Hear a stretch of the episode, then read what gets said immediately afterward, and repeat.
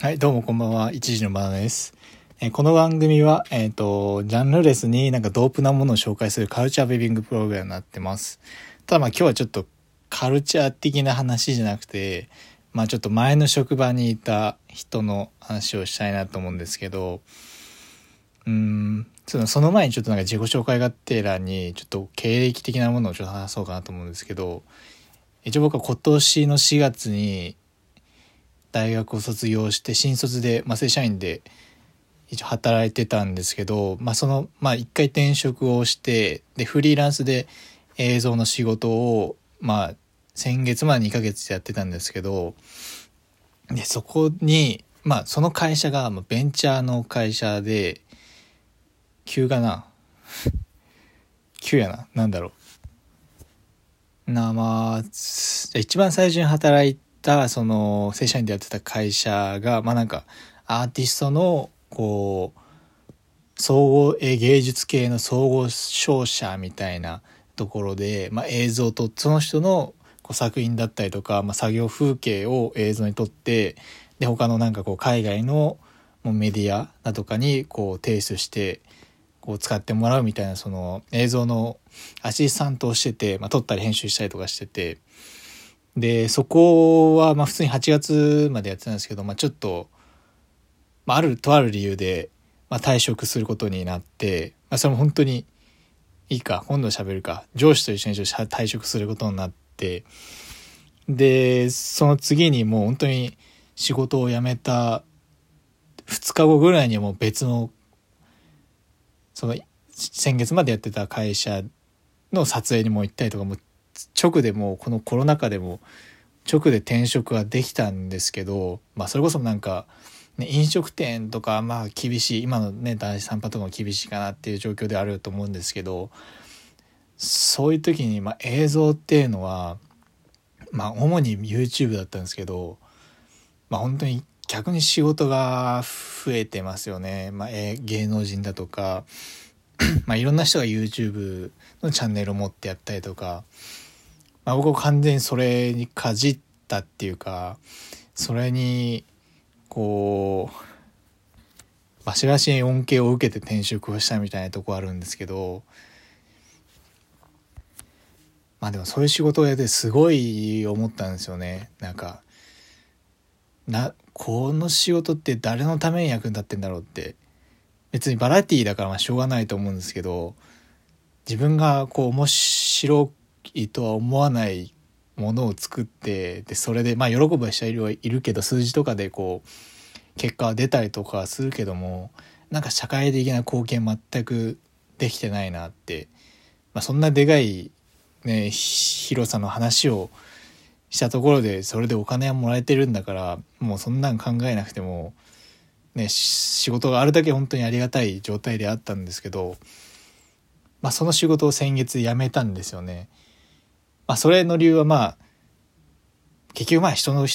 会社って人と人じゃないですか。だからちょっと、すごくホモソーシャルに感じてて、その会社が。まあ、ホモソーシャルというのは本当に男社会っていうか、もう男だけで構成されてたんですよね。しかも、まあ、ベンチャー、ベンチャー企業だったんで、本当に人数も少ない。もう少ないって言っても本当に自分以外は2人しかいなかったんですよ。会社長と、まあ、他に撮影編集するこう動ける人と。でもたまにこう業務委託で 誰か雇ったりとかするぐらいの本当に小さいメンバーの会社で。でそこで本当に逆に小さいからこそ自分はもう現場で、まあ、即戦力として撮り撮影してで編集までこう一貫して関白やらせてもらったりとかしていてでまあそこにいたそのどうしようかな。じゃあブッシュ。2個上のブッシュっていう人がいてまあこれ仮名ですよ。仮名のブッシュって人がいて。でその人がねすごいんですよね。すごいっていうか多分これはもう日本の男性のベーシックだなと思ったんですけど。まずまあこれ全然関係ない。ホモソーシャとは全然関係ないんですけど。まあ、渋谷に会社があって。で結構まあホームレスの方とかも結構いらっしゃるじゃないですか。でそうやってなんか いつもこう100円でもいいですからこうってこうやって物乞いをしてくるおばあちゃんの人がいて。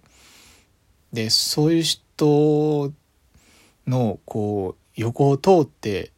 でその人の絡みとかもこうなんか喋ってきて。でそういう体験っていうか毎日そういうのをしてるにもかかわらずなんか 自分の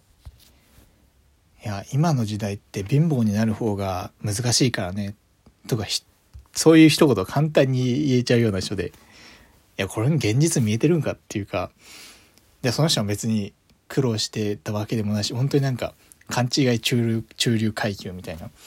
親もお金持ってて。でそれでそれをなんか年下の。作業をする人にこう自慢したりとかベラベラ喋ったりとか。平気できちゃうような人で。まあべはもう本当仕事なんでそこを割り切ってね簡単あしらあしらうじゃないけど割り切って関係を作っていかないといけない。けどその作って関係を作るベースがもうもう男社会なんですよね。もうベタベタにもうなんだろう。まあ例えばこう一緒に街を歩いててで多分これ当たり前なんか俺はあんまり関わったことがなかったんであれなんですけど普通に女性その辺にいる女性を点数でつけたりとか普通にその容姿的なことをこう発言してくる。でそこに同意を求めたりだとか、まあ、そこにも合わせないといけないんで まあいろいろ意見を言ったりとか。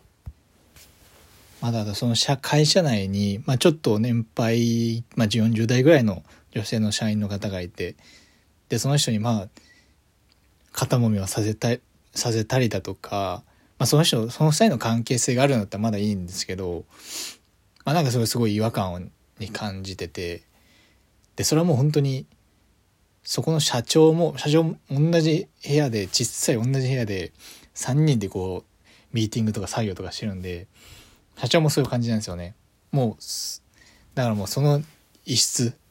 がもう、ど男みたいな、なんつうんだろ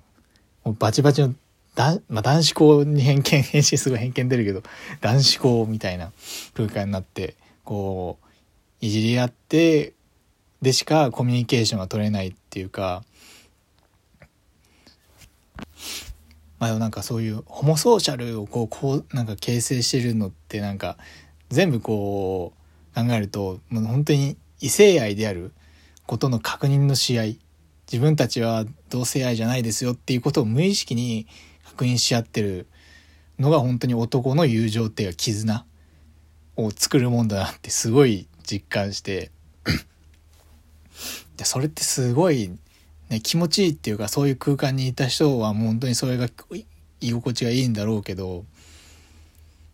すごく心地悪いですよね。まあ、あとなんか元カノがこうミスなんとかで優勝してみたいなとかすごい何回もいいんですよね。だそういうなんか、まあ、あとお金の話ですよね。そういうお金だとか自分が誰どういう人と付き合ってたみたいなそういうこうマウントを取っていかないとこう生きていけないじゃないけど自分の存在価値を見いだせないような人で別に悪口っていうよりも何て言うんだろうやっぱ自分と合わないなって思った時にまずなんかすごく無意識に分析をしてなんでこういう発言だとかなんだろう。まあ挙動に出るのかなっていう初動か、まあ、それをまず理解しようとしても結局まあ相手はか、まあ、本当に上司っていう立場だしそれについてね なんかそういうそういう女性の体に対して点数つけるどうなんていうこともできないし自分も乗っかるしかなかったんでしょうがないんですけどだからまあそういう人とか空間に出くわした時に、まあ、一番考えないといけないのはまああれですねどんな人とこう付き合うより、まあ、どういう人を周りに置くないかってことはどんだけ大事かってことがすごく大事だなって思って。まあそれをこう優先しすぎても生活できないんやったらしょうがないけど、うんまあ、それがすごい心の健康につながるんだったら最優先にしていいんじゃないかなってすごい思ったんですよね。まあ、そんな簡単にね転職ができるような時代ではないので自分みたいなうん状況には誰しもがまあ自分みたいな判断をしてほしいわけではないんですけどもしなんかね参考になってもらえたらいいなと思いますね同じような状況だとしたらまあそれでそれ優先して今の状況でこうどうも今どう思ってるかみたいなところはちょっと次回話さのかなと思います。そうですね。一応この番組のコンセプトは、まあ、ポップカルチャーとかいろいろ なんかいいなって思ったものを紹介していこうなと思うんですけど、まあ、結構なんか共感人から共感を得るとか共感するっていう相互作業みたいなもんはすごくなんかどんな分野の芸術芸術とか、まあ、発信するものに対してはすごい重要だなって思うのでなんかそういうもんにもなんかね寄り添える番組作りにもしていきたいなと思います。なのでもしこの放送いいなって思ったらちょっといいねとかなんかこう反応していただけるとありがたいです。ありがとうございました。まああとこの番組は一応冷蔵庫の中からバナナが配信してるっていう設定なのでちょっと最後にこういう音ちっちゃいね。音が鳴ってから扉が閉まりますんで、それはどこまで続けていけるか。この設定守るの厳いな。